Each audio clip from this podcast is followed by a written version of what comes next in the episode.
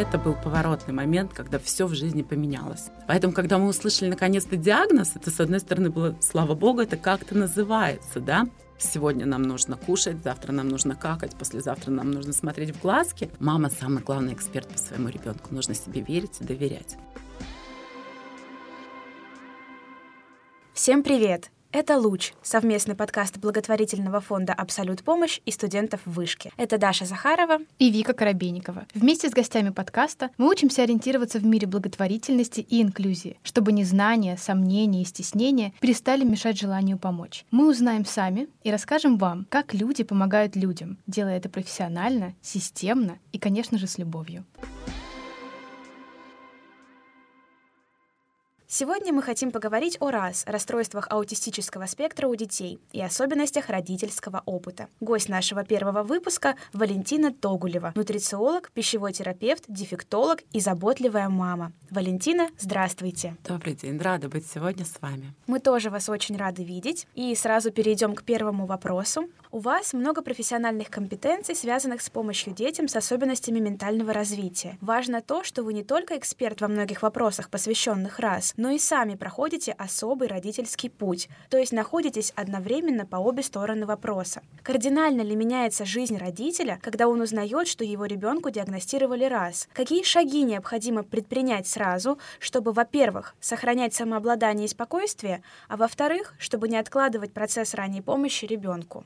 жизнь родителя, ребенку, которого поставили диагноз расстройства аутистического спектра, изменится кардинально. То есть она буквально разделится на до и после. И когда мы будем с этим родителем встречаться где-то, он всегда будет говорить, что вот это был поворотный момент, когда все в жизни поменялось. Это связано с тем, как мы воспринимаем детей, какие мы надежды лелеем, когда ребенок рождается, да, когда мы ходим в беременность, носим ребенка под сердцем. И это связано с тем, что в момент, когда выставляется такой достаточно серьезный и для кого-то страшный диагноз, эти надежды испаряются. Но у нас еще нет опыта, чтобы заместить образ вот этого будущего нашего хрустального, я его называю, ребенка чем-то другим. Поэтому родитель здесь остается в полном ощущении одиночества и беспомощности, да, что вот такое произошло, и в какой-то степени его жизнь больше не будет прежней. Поэтому если говорить об изменениях, эти изменения на 100%. Если говорить о том, какие шаги необходимо предпринять сразу, здесь нет универсальных советов. И каждый родитель будет переживать горе по-своему. Да, может быть ситуация, когда родитель провалится в это горе, и у меня есть такой опыт взаимодействия с родителями, которые пять лет ходят от врача к врачу в надежде на услышать другой диагноз. Да? Может быть ситуация, как, например, была у меня личная ситуация. Я поняла, что проблема есть, да, я с этой проблемой обратилась обратилась там к одному, ко второму, к третьему врачу. Меня уговаривали, что проблемы нет. Я просто очень мнительная. И когда мне сказали, да, проблема есть, она вот такая, ничего больше хорошего в жизни не будет, я решила, окей, но теперь нужно что-то делать. И это не отменило мой этап принятия, который был достаточно длительным и тяжелым. Просто у меня принятие шло абсолютно параллельно с тем, что я что-то делала каждый день. Было бы здорово, если бы у мамы была поддержка, помощь, если бы она понимала, к кому обратиться. Будь то профессиональное сообщество или медицинское сообщество, сообщества. Было бы здорово, если бы вокруг мамы и вокруг ребенка была создана группа специалистов, которые,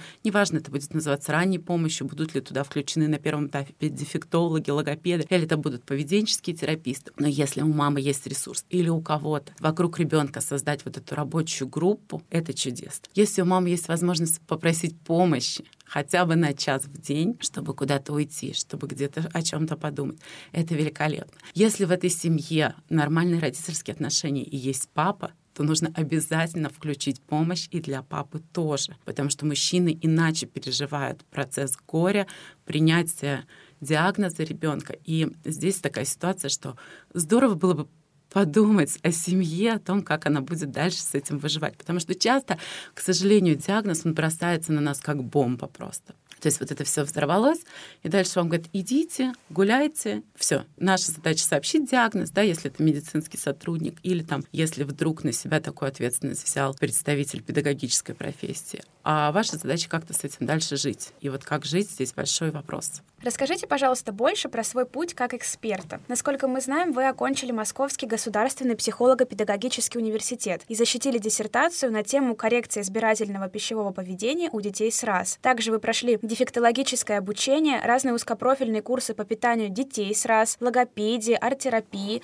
и сейчас являетесь специалистом в области нутрициологии. Как вы пришли к тому, чем вы сейчас занимаетесь? Наверное, нужно рассказать немножко про свой личный опыт. Мой ребенок родился в 2013 году, и сразу после рождения он попал на операцию, да, то есть было вмешательство. И вот когда мы все это вмешательство переживали, он был между жизнью и смертью, он лежал в реанимации на искусственном э, вскармливании, да, то есть зондовом. Он был на аппаратах, которые поддерживали его жизнеобеспечение. Я у всех врачей спрашивала, как нам быть дальше, что нам делать. И все мне заверяли, что это никак не отразится ни на его здоровье, ни на его жизни. Все прекрасно, все великолепно. Ну, как бы все вот дальше забирайте его из неонтологического отделения и воспитывать как абсолютно обычного ребенка, что мы и сделали. И один из профессоров, с которым я общалась, неонтологических, он сказал, что вы больше никогда не вспомните, вот вы выйдете за двери неонтологического отделения и никогда не вспомните, что ребенок здесь был. Будет все великолепно. И я вспоминала потом об этом каждый божий день с момента установления диагноза. Поэтому получилась, с одной стороны, ситуация, когда, в принципе, попав в такой достаточно тяжелый момент сразу после рождения ребенка, мы в дальнейшем а, всеми уверениями медицинских специалистов специалистов были на берегу и думали, что наш корабль плывет в нужном направлении. Когда же ребенку поставили диагноз, уже была ситуация достаточно критическая. Он не ел, у него были проблемы с желудочно-кишечным трактом, очень много еды вызывало рвоты, да, то есть рвота могла быть фонтаном в любом месте, в любой момент. У него были проблемы с кишечником, он не мог сходить в туалет нормально, и он не говорил. У него была очень сверхчувствительная кожа, то есть его нельзя было обнять, взять на ручки, то есть вот такие вот простые радости нам были недоступны. Поэтому, когда мы услышали наконец-то диагноз, это, с одной стороны, было, слава богу, это как-то называется, да,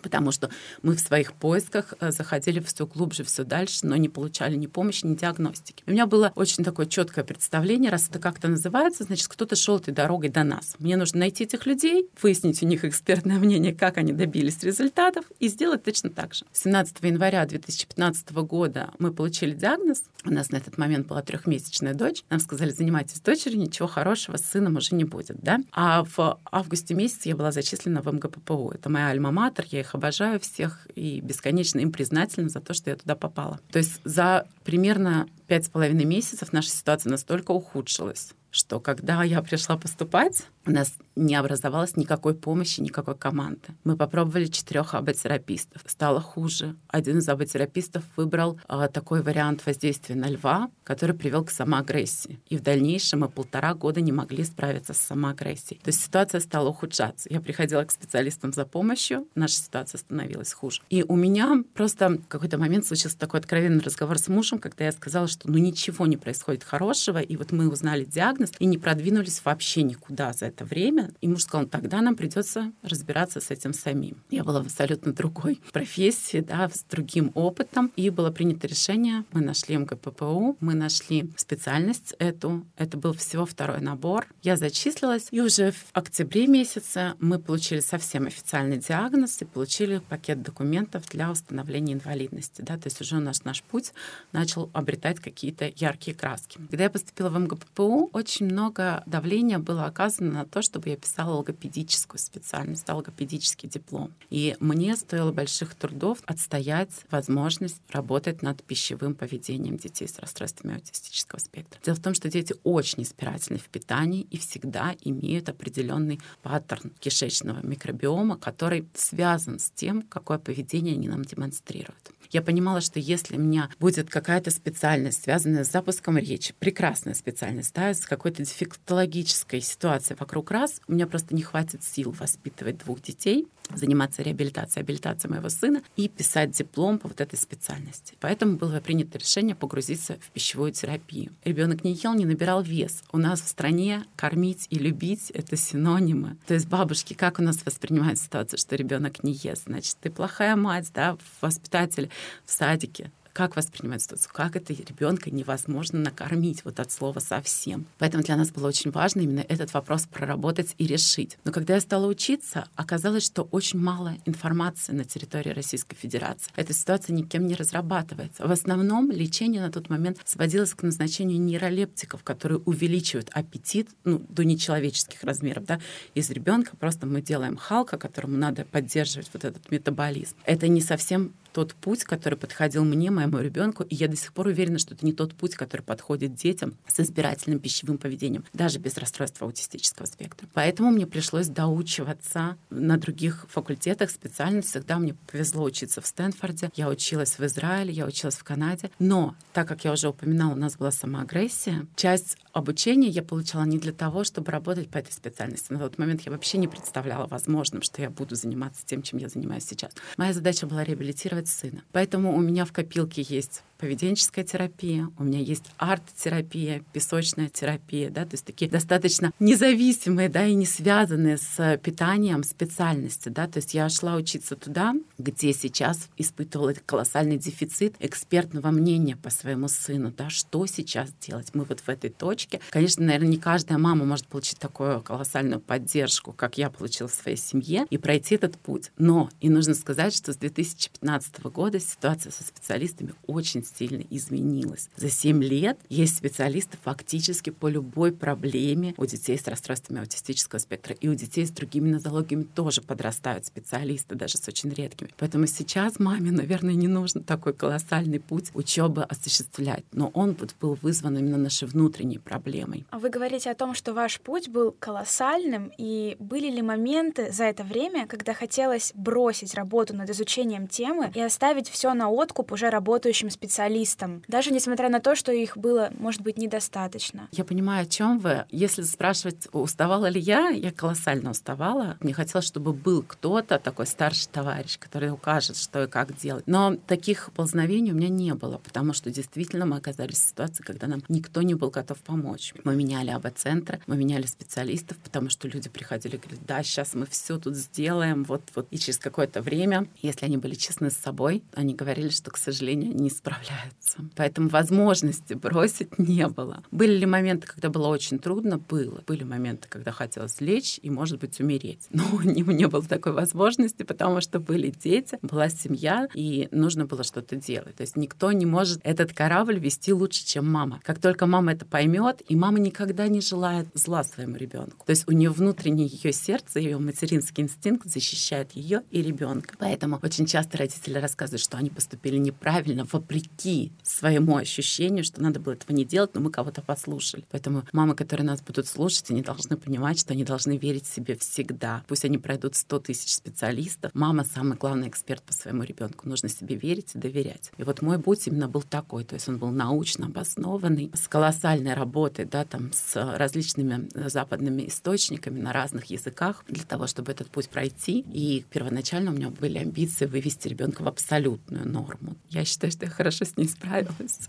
А чем вы планируете заниматься дальше? Может быть, повышать квалификацию, получать какой-то опыт в новой сфере? Сейчас я увеличиваю количество курсов обучения и специальностей, связанных с нутрициологией. Но это связано с тем, что фармакотерапия аутизма и а, все, что связано с нутрициологической поддержкой, очень быстро развивается. У меня есть высшее образование. Я закончила университет имени Менделеева, Российский химико-технологический университет, и оно, безусловно, мне помогло помогло на каком-то этапе разобраться с тем, что происходит в фармакотерапии, в организме ребенка, чего ему недостаточно, что нужно добавить. Сейчас огромное распространение в качестве лечебной нутрициологической терапии аутизма имеет такое лекарственное средство, оно было когда-то, сейчас оно нутрициологическое средство, как CBD, oil, масло каннабиса. И сейчас я учусь в США на курсах по изучению воздействия каннабиса на организм человека. Мы изучаем не только аутизм, мы изучаем эпилепсию, мы изучаем изучаем взрослых с онкологией, мы изучаем людей с сахарным диабетом, да, то есть преподавание идет именно в углублении моих знаний сейчас текущих по нутрициологии. У меня шикарное дефектологическое образование, которым я очень горжусь. Но там, пока я закрыла свои амбиции по поводу получения дипломов, сейчас идет нацеленность на то, чтобы узнавать новое именно с точки зрения фармы, которую мы могли бы добавить детям, ну и взрослым, для того, чтобы облегчить их жизнь, социализацию взаимодействие с миром.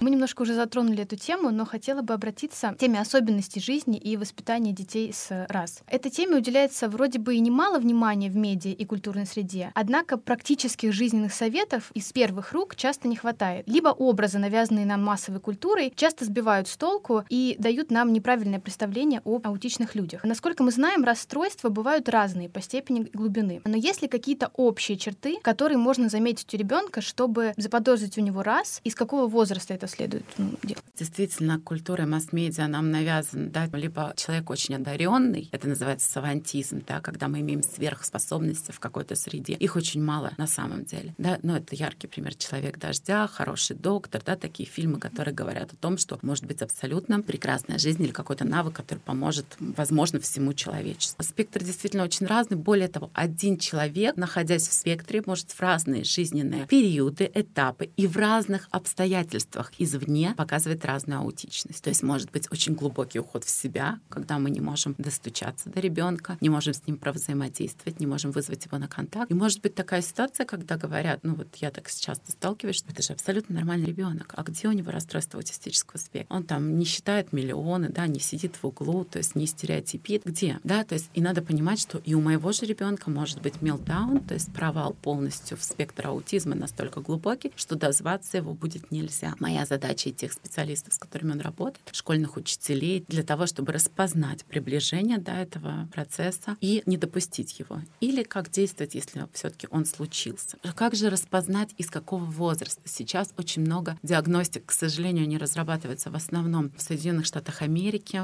в Канаде, что-то разрабатывается в Израиле. И в России не так много финансирования для этих проектов и не так много помощи. У нас есть прекрасная Татьяна Александровна Строганова, которая занимается проблемами как раз диагностики аутизма. Есть данные о том даже, что шестимесячный ребенок демонстрирует взгляд, который он переводит на лоб мамы, ну там избегая глазного контакта, а, который, если подключить его к определенной аналитической машине, да, ну компьютеру по сути, покажет, что этот ребенок в зоне риска по аутизму. Но, к сожалению, нам, обычным людям, да, мы будем говорить о том, что Российская Федерация достаточно большая территория, и помощь здесь во всех местах будет организована по-разному. Нам это сейчас недоступно. Соответственно, с возраста 8-11 месяцев родители уже могут четко осознать, и они обычно об этом говорят, о том, что что-то не так. Но вот свое что-то не так, куда нести? То есть фактически сейчас очень много конференций, которые по аутизму проходят, по проблемам аутизма проходят, они связаны с тем, чтобы разработать стандарт ранней помощи. Чтобы мама, пришедшая к педиатру, могла получить вот это направление. Что-то не так, мы вас направляем туда, туда, туда, и более узкие специалисты будут работать с ребенком. Обычно то, что все мамы замечают, ребенок не оживляется, когда она подходит забирать его из кроватки. Не происходит комплекса оживления. Он не тянет ручки к маме. В более старшем возрасте, когда начинаются щекотки, ладошки, сорока-сорока, ребенок может на это не реагировать. У него может отсутствовать указательный жест, хотя это не всегда так и не всегда критерий аутизма. Это такие паттерны, которые дадут родителям возможность забить тревогу, да, возможно, выявить не аутистический спектр, что-то другое. Ребенок не следит за тем направлением, куда указывает мама, и у него нет разделенного контакта. Например, даже годовалый ребенок, видя самолет, если он его восхищает, укажет на него и посмотрит на маму, а обратила ли она внимание. Ребенок, который в риске аутизма находится сейчас в зоне риска, он не будет иметь этого разделенного внимания, разделенного контакта. Контакт будет смазанным. Проблема мамы первого ребенка будет с расстройством аутистического спектра обычно более очевидно, чем у мамы третьего, четвертого ребенка. То есть обычно, чем более поздний это ребенок, чем больше у мамы опыта, тем быстрее она распознает, что что-то не так. Чем меньше у мамы опыта, тем больше она полагается на мнение врачей, но это есть, хотя, может быть, из своего опыта, из своего консультационного опыта рассказывать. Тем больше она доверяет тому, что мальчики позже разговаривают. Это не так. Все должны разговаривать одновременно. Что нормы сейчас пересмотрят, когда должна наступать речь. Ну и, конечно, это обычно задержка по речи. Да, то спектр, он разный, да, если мы будем говорить старыми терминами, от которых сейчас отходим, потому что у нас МКБ-10 постепенно переходит на другую систему, да, и сейчас будет DSM-5 у нас в стране тоже распространяться, вот, и там несколько иная терминология. Но если мы возьмем синдром Аспергера, а для которого характерно полное присутствие речи, речи очень развернутой, но есть очень яркий специфический интерес, то обычно родители ребенка с таким диагнозом получают получают диагноз в возрасте пяти с половиной лет, а иногда в школе. То есть вот при всех тех трудностях, которые могут у них возникать, часто даже врачи не могут идентифицировать, что это ребенок, который попадет в спектр аутизма рано или поздно. То есть получается, что больше помощи получат более тяжелые дети, в которых в ситуации которых, да, даже не более тяжелые дети, некрасиво так говорить, дети с более тяжелыми проявлениями аутизма, да, в их ситуации это будет более очевидно близким родственникам мамы, они перестанут ее отговаривать, обращаться за помощью, и более очевидно врачу. Дети пограничные или с неяркими проявлениями часто остаются без помощи и в итоге имеют не такую хорошую картину реабилитации, потому что они к помощи подключаются позже. Соответственно, что может сделать мама? Есть такой МЧАТ, это э,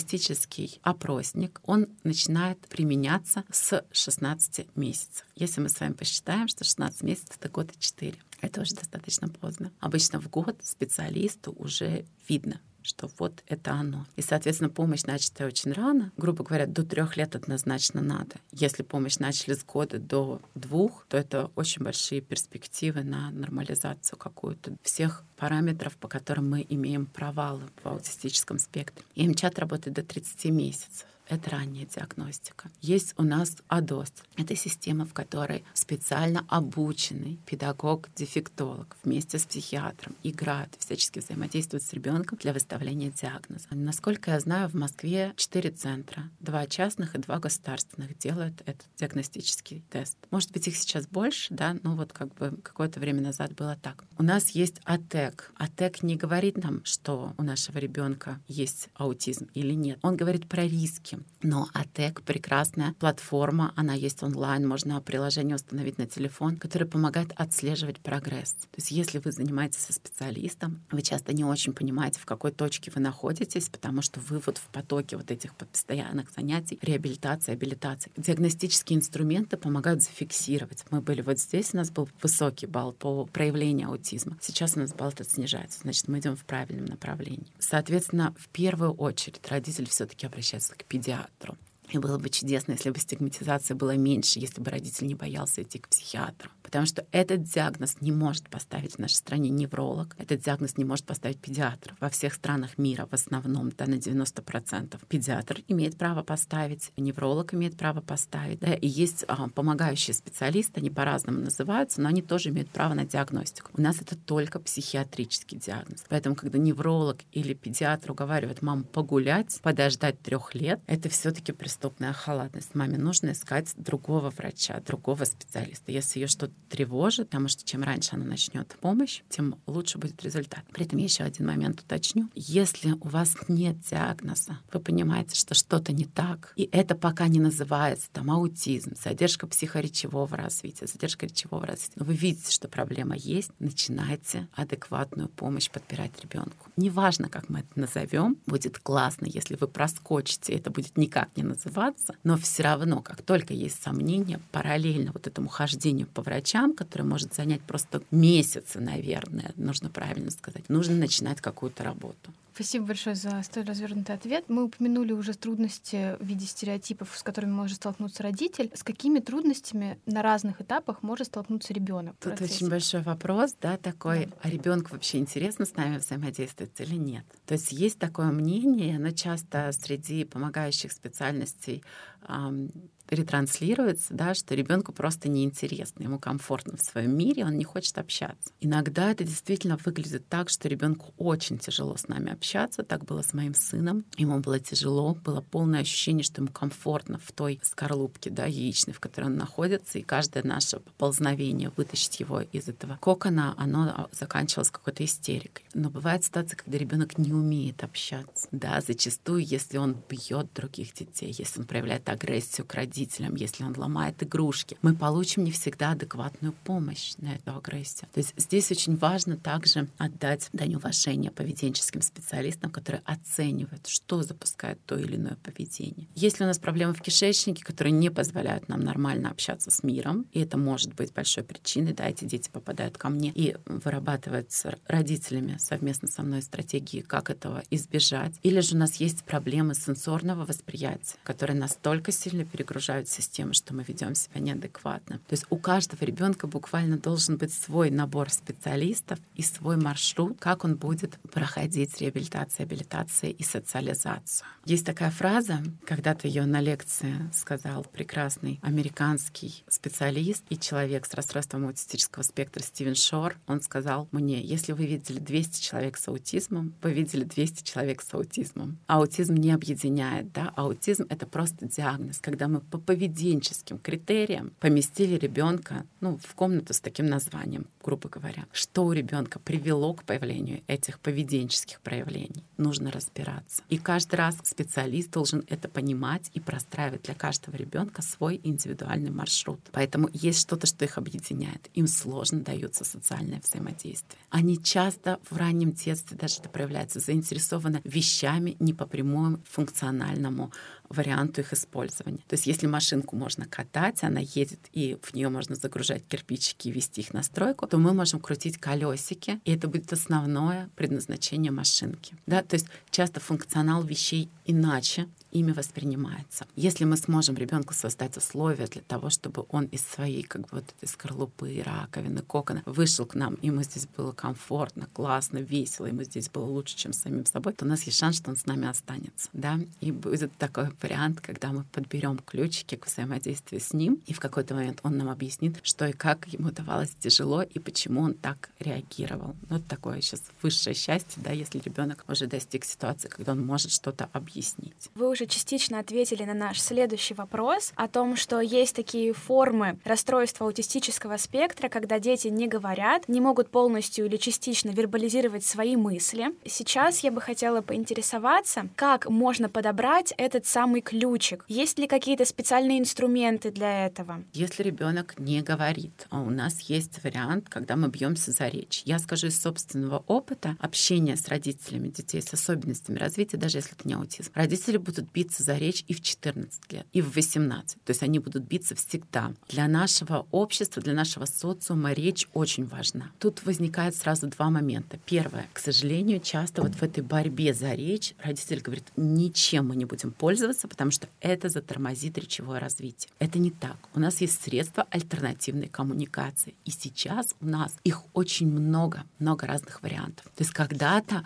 можете себе представить, что средством альтернативной коммуникации был язык жестовый. Это не язык для людей с глухотой и немотой, да, с такими диагнозами. Это определенный жестовый язык, который использовался родителями детей с особенностями развития. Он был трудно обучаем и родителям, и, детям, да, трудно восприимчив. Это все-таки был очень узкий социум общения. Потом пришли карточки. ПЭКС их еще называют. Это прекрасный вариант альтернативной коммуникации. На карточке изображено действие, продукт, развлечение, поощрение, туалет, горшок, туалетная бумага, мыло с водой, да, все что угодно. И подписана карточка, как мы с вами будем это говорить. Она подписана абсолютно одинаково, чтобы все помогающие специалисты могли произносить карточку с просьбой одинаково для ребенка. Потому что иногда возникает ситуация, когда ребенку говорят, принеси штаны и принеси брюки. И для взрослых штаны и брюки будут в принципе одно и то же. А вот для детей нет. Варежки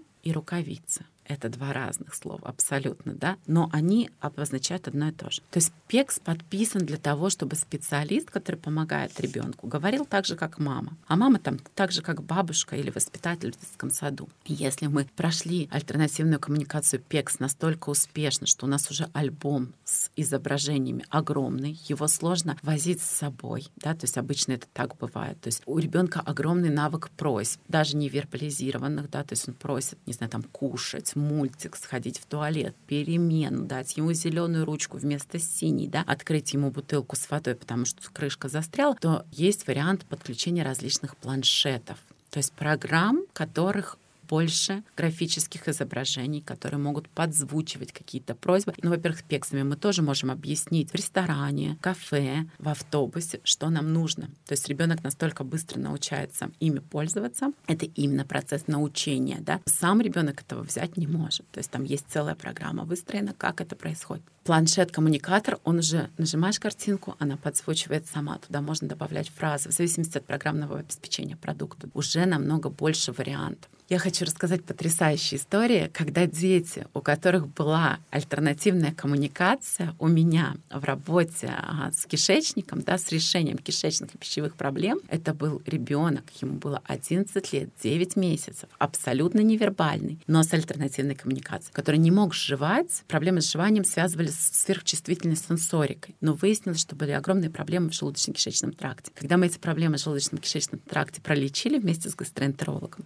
у нас случилось случилось чудо дивное. Ребенок стал подзвучивать пекса. Оказалось, что речь, в принципе, сохранилась. Но она сохранилась, я до сих пор глубоко убеждена, она сохранилась благодаря введению альтернативной коммуникации. Поэтому родители, которые сомневаются, которым кажется, что это затормозит, часто альтернативная коммуникация подталкивает речь. Ребенок наконец-то получает язык символов, пусть и в картиночках, которые помогают ему понять, а как с нами простроить коммуникацию. Потому что законы коммуникации у нас очень сложные. Да? То есть мы не коммуницируем, чтобы закрыть базовые потребности. Мы коммуницируем ради общения. Да, мы с вами ради общения, ради знаний сегодня собрались и коммуницируем. У нас с вами нет сегодня незакрытых базовых потребностей. Мы поспали, покушали и приехали сюда. У ребенка изначально альтернативная коммуникация вводится, как закрыть базовые потребности. А когда они закрыты, он начинает осознавать, а зачем вообще речь нужна. Я искренне призываю, есть потрясающие специалисты в области альтернативной коммуникации, с которыми я дружу и всегда восхищаюсь их работой, искренне призываю все-таки вводить альтернативную коммуникацию. Мы сейчас поговорили о том, как выстраивать коммуникацию между родителями и ребенком, но также важно общаться и со сверстниками. Расскажите, пожалуйста, о том, как помочь ребенку с раз подружиться с другими детьми и вообще стоит ли пытаться это делать? Это очень сложный вопрос. Для меня он был один из самых сложных сегодня, да, при подготовке к нашему с вами интервью.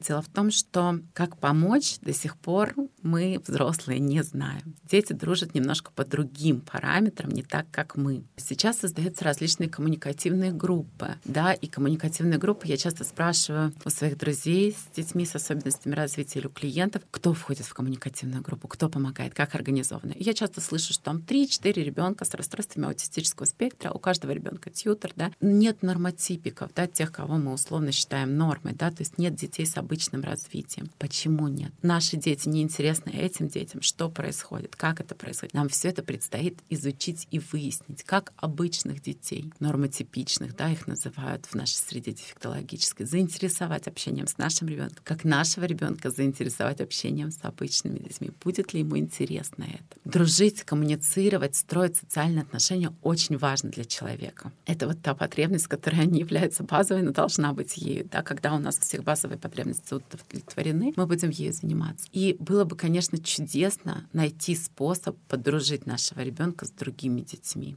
Есть такая прекрасная книга «Мальчик, который упал с неба». К сожалению, не помню, кто ее написал, но ее легко найти. Это про опыт мамы в воспитании ребенка как раз с расстройствами аутистического спектра. И она проходит там этап, когда она подкупает соседских детей, чтобы они играли с ее ребенком. Но это не рождает дружбы. Как только подкуп заканчивается, заканчивается оговоренное время, или заканчиваются билеты в кино, или у мамы деньги на сладости, ребенок остается в одиночестве. Но в какой-то момент выясняется, что и ребенок ребенку эти дети не интересны, не нужны. Поэтому, чтобы подружить ребенка со сверстниками, нужно провести колоссальную работу. То есть это будет и разведка боем в какой-то степени, да, и выстраивание коммуникации. Очень часто мы видим ситуации, когда родители дружат по своим собственным каким-то критериям, и детям приходится играть вместе. Вот в этой ситуации у ребенка с расстройством аутистического спектра часто не получится да, выстроить отношения, потому что даже если это там нормотипики, дети с нормотипичным развитием, то они не всегда будут заинтересованы в этом нашем особенном ребенке. У нас есть скрытая сила. Это сиблинги, это братья, сестры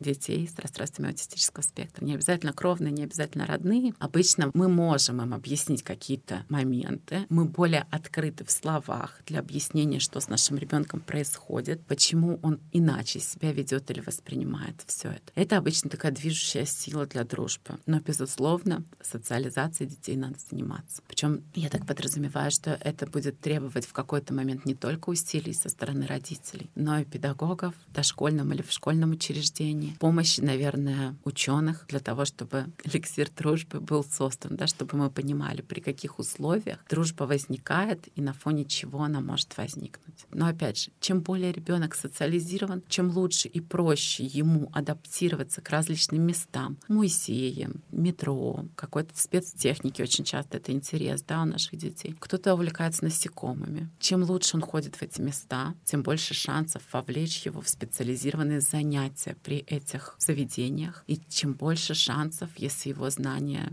имеют определенную направленность, что кто-то этим же интересуется. Да? Вот когда у ребенка нет никакой направленности, ему ничего не интересно, это немножко другая история. Да? То есть в какой фазе ребенок находится. Если у него ресурс, интерес и здоровье в текущий момент, чтобы дружить. Если у него болит голова, болит кишечник, ему точно не до дружбы, не до социального взаимодействия. Скажите, пожалуйста, как вы считаете, стоит ли вводить какие-то уроки толерантности в школе, или это наоборот усугубит стигматизацию среди сверстников? Ведь нужно же как-то разговаривать с нейротипичными детьми о раз и объяснять им, что это такое. Вопрос стоит в том, как это правильно сделать. Действительно, если бы мы ответили на вопрос, как это правильно сделать, то мы бы получили вариант взаимодействия с детьми с малолетства. Это, безусловно, нужно делать. Вопрос, нужно или не нужно, не обсуждается. Это нужно делать. Как делать это правильно? Чтобы из рассказов о том, чем мы отличаемся друг от друга, ведь все мы разные, да, не перейти к тому, чтобы это был повод для шуток, издевок, да, и какого-то буллинга. Поэтому тут тоже вопрос, которым занимаются ученые, и очень много есть сейчас программ, которые называются антибуллинг, они в Москве сейчас активно проводятся, да, любая школа может пригласить специалистов, насколько я знаю, специалисты очень открыты, они готовы приехать. Но тем не менее, как разговаривать с детьми о том, что мы другие,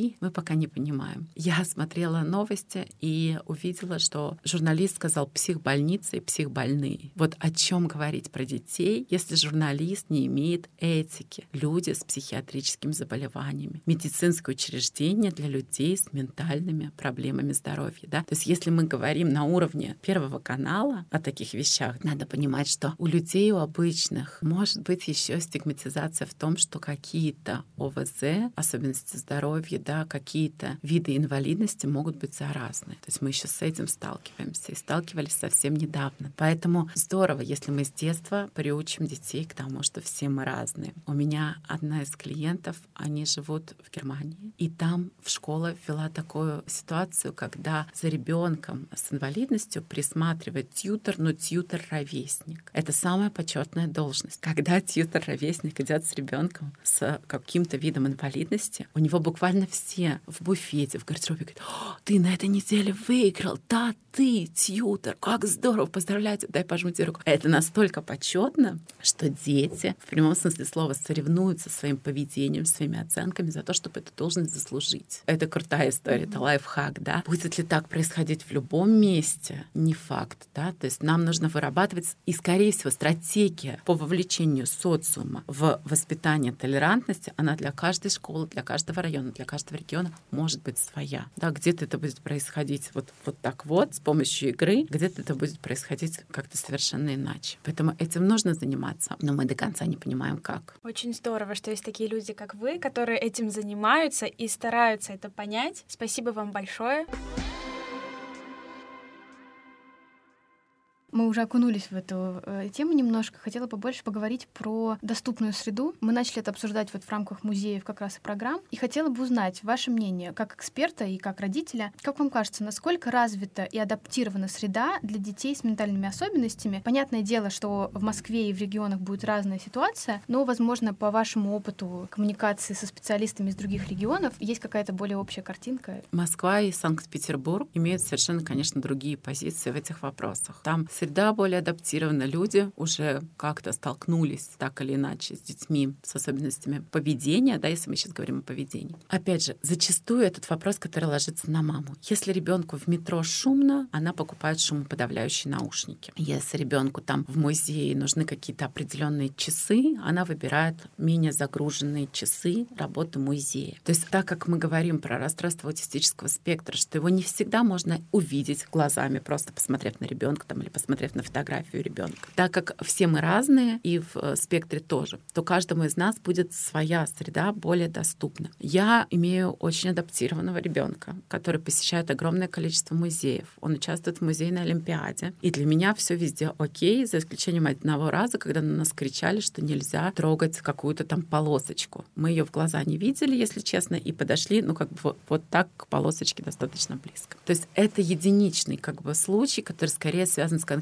человеком, а не с музеем. Музеи сейчас активно подключаются, да. Я в последнее время не видела в магазинах такой ситуации, когда там ребенок лежит и орет, и кто-то кричит или как-то вот воздействует на маму. То есть, в принципе, именно у нас здесь все достаточно хорошо. Но пока все достаточно хорошо, мы то и дело видим истории, которые попадают в СМИ, когда ребенка с особенностями развития выгнали с детской площадки, с игрового комплекса, из потрясающей ужасной истории в своей сути, когда не пустили в аквацентр ребенка, потому что его поведение не соответствует тому, что условно кто-то принял нормы. Поэтому здесь вопрос доступности среды, она просто должна быть физически доступна. Не должно быть такого, что ты приходишь куда-то, и тебе говорят, ага, у вас есть диагноз, это видно, и мы вас не пустим. Для начала, вот особенно для наших детей, если у них сохранные функции физического здоровья, да, то есть они спокойно передвигаются, то зачастую они-то больше всех и получают негатива в ответ. Да, то есть от них требуют поведения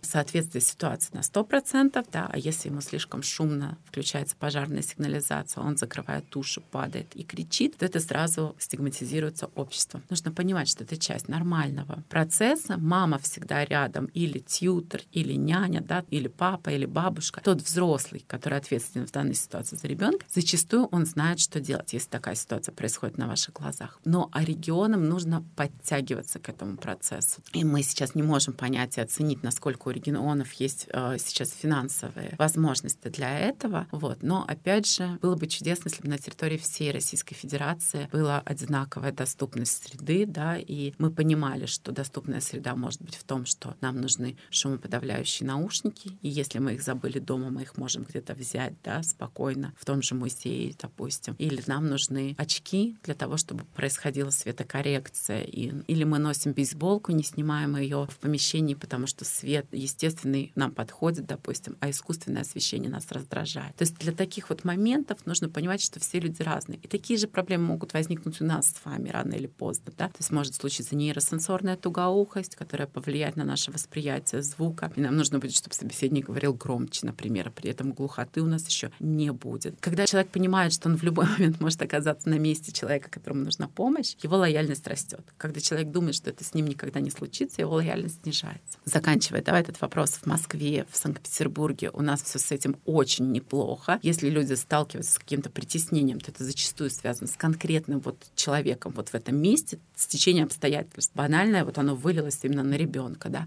Вот. А в регионах все не так хорошо, можно говорить об этом бесконечно, там и с образованием, с доступом детей нейроотличных от сверстников не всегда все гладко, именно с доступом к базовой потребности и к тому, что мы защищаем закон, что все дети достойны образования, и образование достойно наших детей. И все это должно быть хорошо выстроено вокруг ребенка, чтобы он получил качественное образование без ущерба для своего здоровья физического и психологического. А вот если говорить лично про ваше мнение, про ваш опыт, если бы у вас была возможность, какие институты вы бы изменили и какие институты, вам кажется, нуждаются в поддержке именно в этой сфере? Я всегда готова, ну, мне кажется, до последнего своего слова говорить про раннюю помощь, о том, что очень мало информации, у врачей очень мало информации, все загружены сверхучебой, бумагами, заполнением каких-то документов, на все нужно разрешение, да, то есть часто люди занимаются не тем, к чему их позвала судьба, да, при выборе профессии, а чем-то другим. Если бы э, система ранней помощи была выстроена хорошо в каждом регионе России, если бы эта помощь была доступна, грубо говоря, даже в Москве есть у меня такой опыт, когда мы стояли три года в очереди за бесплатной реабилитацией. Когда мне позвонили по поводу этой реабилитации, сначала, честно говоря, долго не могла вспомнить, что это такое, потому что, ну, видимо, в какой-то момент я потеряла уже надежду и какую-то память, что мы там стояли. А потом долго объясняла, что нам уже не надо. Мы уже как бы взрослые, адаптированы до такой степени, что именно вот эта реабилитация мне нужна была тогда. Но если бы мне ее тогда предоставили, возможно, я бы в точке, когда мне уже не надо, оказалась раньше. Поэтому выстраивание адекватной помощи, поддержки вокруг ребенка — это самое главное. Чтобы не был садик или школа связаны по рукам и ногам, допустим, в предоставлении тьютера, потому что они недополучили финансирование. Ставки, финансирование финансированию. Все должно открываться просто потому, что надо. Не потому, что там маме нужно пройти огонь, воду и медные трубы везде, везде, везде, получить все бумаги, эти бумаги принести в школе, в школе открыть ставку, получить финансирование. И очень много детей остается за бортом этой помощи. Стигматизация происходит диагнозов, родители не хочет получать диагноз. Школы, сады, детские учреждения отрезаны от возможности профинансировать ту помощь, которая необходима ребенку. В итоге что происходит с ребенком? Его начинают потихонечку вытеснять. Либо коллектив родителей, либо, не дай бог, конечно, но такое, к сожалению, бывает, коллектив педагогов. То есть вот возможность получения помощи, она должна быть как-то упрощена. Она не должна быть, опять же, стигматизирована. Ты ходишь к дефектологу, а что с тобой не так? Такое тоже встречается, такое тоже бывает. Или родитель говорит, мы не будем получать инвалидность, потому что, я всегда спрашиваю, он не сможет водить самолет. Это важно. Вот в три года определиться, что возможность водить самолет закрыта. Но опять же, родитель, который отказывается от диагноза, если у него есть финансовые возможности закрывать вопросы с помощью средств только финансовых, это один расклад. Если у него таких возможностей нет, он оказывается в ситуации, когда ребенку не дается помощь. То есть для помощи нужно очень много всего. Можно, наверное, целых два подкаста записать.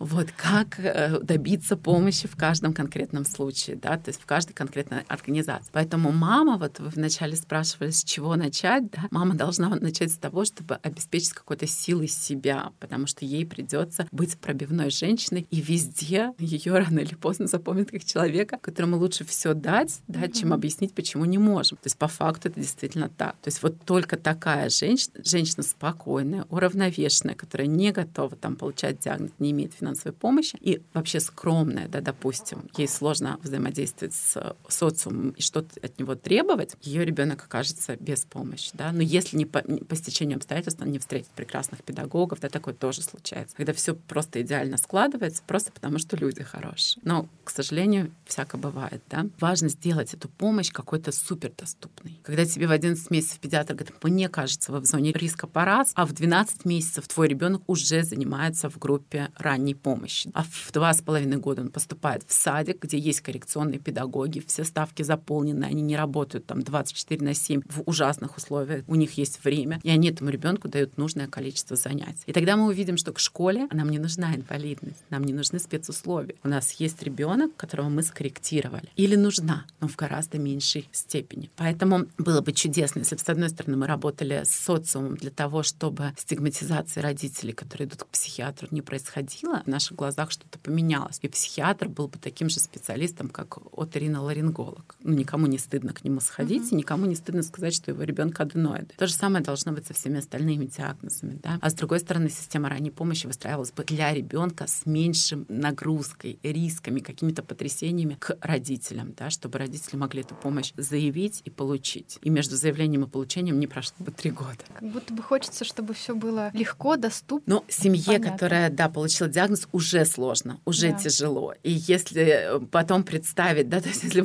представить меня, когда мне моему ребенку было год и девять, мне был озвучен диагноз, и какой путь мне придется пройти сюда, чтобы быть в этой студии. Да, мой ребенок сейчас в школе, в обычной школе, без тьютера, без поддержки, в обычном классе, да, то есть я бы, наверное, не поверила, с одной стороны, а с другой стороны, не была уверена, что мне хватит на это сил. То есть закладывая какие-то сегодня нам нужно кушать, завтра нам нужно какать, послезавтра нам нужно смотреть в глазки, я дошла до вот этого вот состояния, да, если всю эту помощь оценить, вот так послушать, может быть, мой подкаст, родители послушают и ужаснутся, что столько всего нужно пройти. Поэтому было бы чудесно, чтобы их путь был проще. Да? У меня была мысль, что кто-то шел этой дорогой до нас, поэтому нам нужно найти этого человека и этот опыт на себя перенести. Вот было бы чудесно, если бы опыт тех, кто шел до меня, и тех, кто шел со мной, и что, кто продолжает идти вместе со мной, но младше, он помогал родителям всей нашей страны путь преодолевать гораздо быстрее, гораздо спокойнее, с меньшими потрясениями. Да, я согласна. Это, мне кажется, какая-то прям идеальная история, к которой нужно стремиться, находиться. Но вот мы сейчас говорим про какие-то более высокие инстанции, как будто бы не мы за это отвечаем. А как вам кажется, что может сделать обычный человек, который хочет помочь? Как он может свой вклад внести в этот процесс, в улучшение этого процесса? Тут вопрос, опять же, обычный человек взаимодействует с детьми или нет? Простой пример. Я захожу в детскую поликлинику, мне навстречу идет юноша, как бы из наших, да, так, ну вот у нас у родителей так принято говорить, не у специалистов, а ну наш человек идет. Все, мы его пропускаем, все, я поднимаюсь на этаж, и там папа с ребенком тоже с нашим. Ну, я как специалист вижу, да, все-все-все. Я вижу, что таких детей очень много.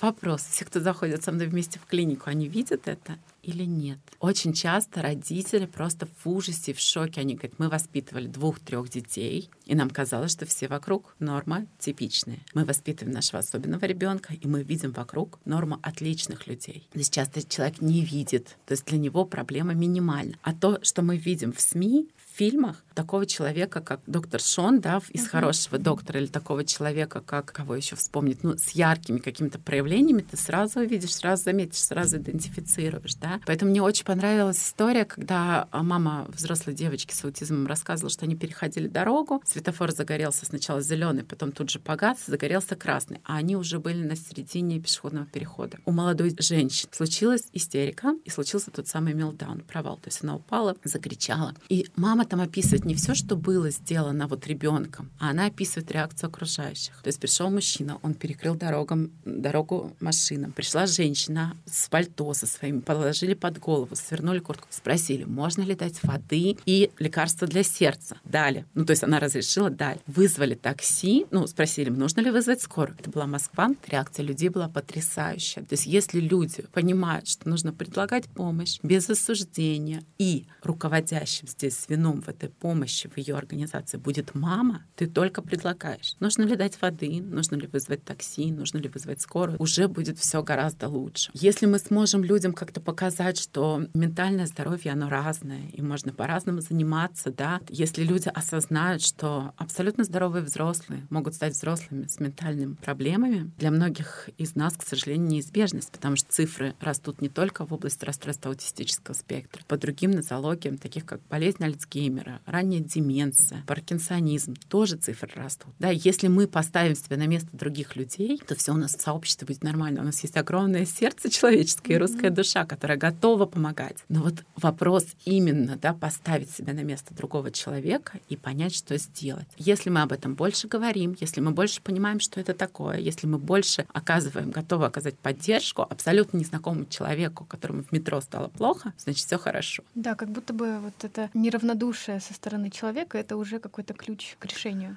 Но, скорее всего, да, потому что именно наш менталитет, он такой, что мы все вместе можем очень многого достичь и добиться. Но когда твои проблемы перестанут занимать твой ум да, э, на сто процентов, когда у тебя будет возможность, опять же, базовые потребности у человека закрыты, чтобы он помогал там мне с моим ребенком, или не закрыты. Например, вот я уже упоминала, что у льва была самоагрессия, и когда эти проявления были на улице, то есть он валился на пол и кричал. Я получала столько негативных комментариев и советов, mm-hmm. что в какой-то момент у меня был срыв нервный, когда я взрослых людей отчитала и послала. Но после этого каким-то образом моя вот эта боевая готовность, то есть до этого я объясняла, что это вот так вот, что к этому надо спокойно относиться, нужно сейчас отойти, дать нам воздуха, дать пространство, мы сейчас все совсем справимся. Как только у меня вот эта вспышка случилась, видимо, во мне поменялась какая-то решительность. И вдруг резко резко советчиков вокруг нас перестало собираться. И оказалось, что с этой проблемой, когда все вокруг не акцентируют на ней внимание, гораздо проще справиться. То есть она не занимает 25 минут, а занимает 2